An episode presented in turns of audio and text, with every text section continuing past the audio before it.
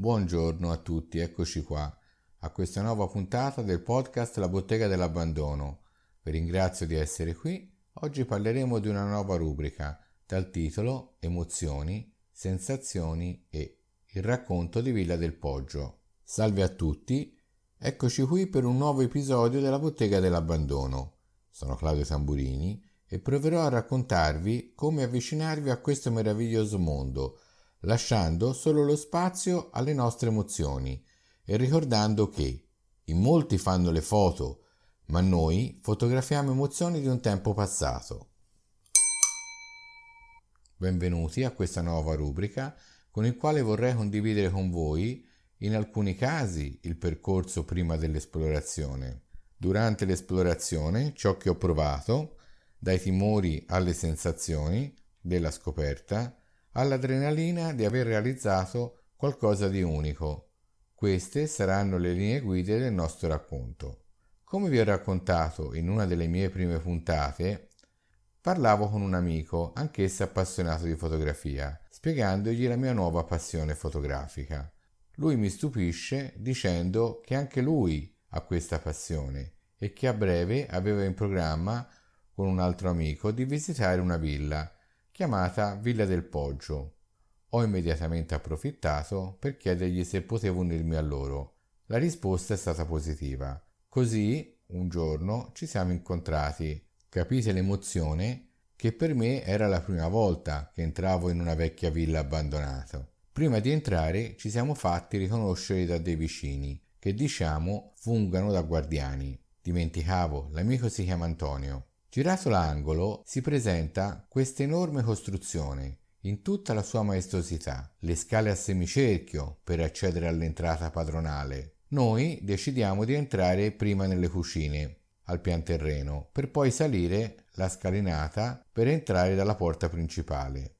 Beh, non potete immaginare l'emozione nel vedere l'ingresso, i muri affrescati in buono stato, che rappresentavano la villa all'epoca della sua costruzione. Molto bella anche la stanza a fianco, con i soffitti a cassettoni, i muri rivestiti di legno e i tendaggi in parte strappati dall'usura del tempo. Nel muro ancora i vecchi stemmi delle famiglie che avevano dato i lustri a quella villa.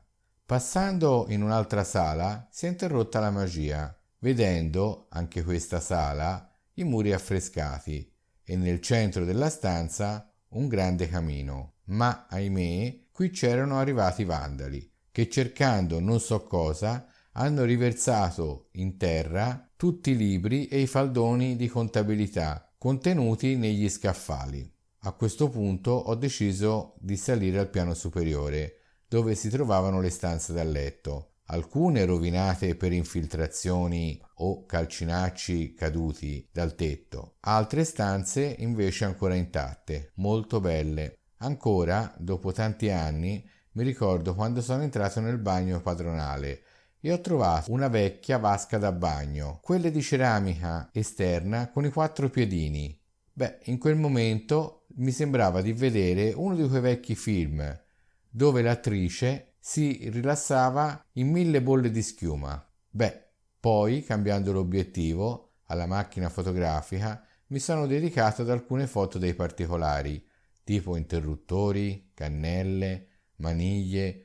Infatti, nel mio sito, oltre che a dedicare una galleria fotografica proprio alla villa del Poggio, ho dedicato anche una galleria intitolata Particolari della villa del Poggio, Devo proprio ringraziare Antonio per questa bellissima esperienza vissuta in questa villa.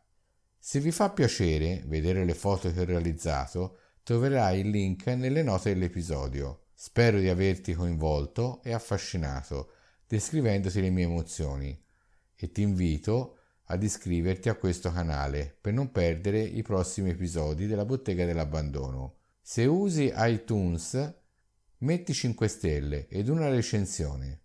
Inoltre ti invito a seguirmi nei canali social. Troverai link nelle note dell'episodio. Vi ringrazio e saluto. Alla prossima puntata.